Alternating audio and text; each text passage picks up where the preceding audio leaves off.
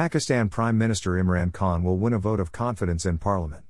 Pakistan's ruling E. Imran Khan's party Pakistan Tehreek-e-Insaf, PTI, has announced this after losing the most popular Islamabad seat in the Senate.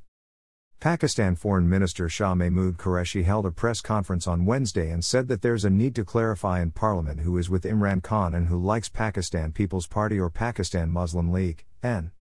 From Islamabad seat, former Prime Minister of Pakistan Yusuf Raza Gilani has defeated Finance Minister Abdul Hafiz Sheikh in Imran Khan's government.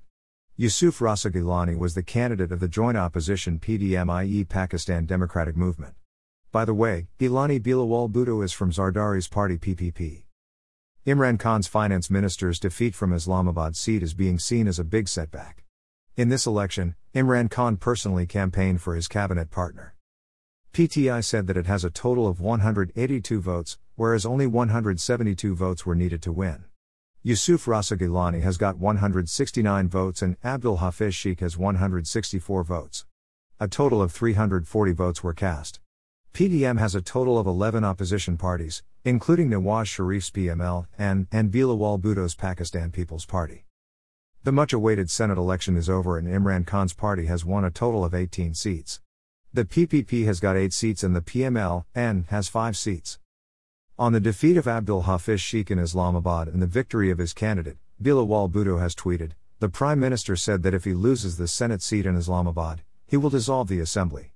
Islamabad has been defeated. Who's stopping them now? Is the captain afraid of elections? Shah Mehmood Qureshi also questioned the Election Commission of Pakistan in the press conference. Qureshi said that only for transparency in voting, his government had asked to vote with open ballot, but opposition parties did not like it. After this defeat, the opposition has sought resignation from Prime Minister Imran Khan.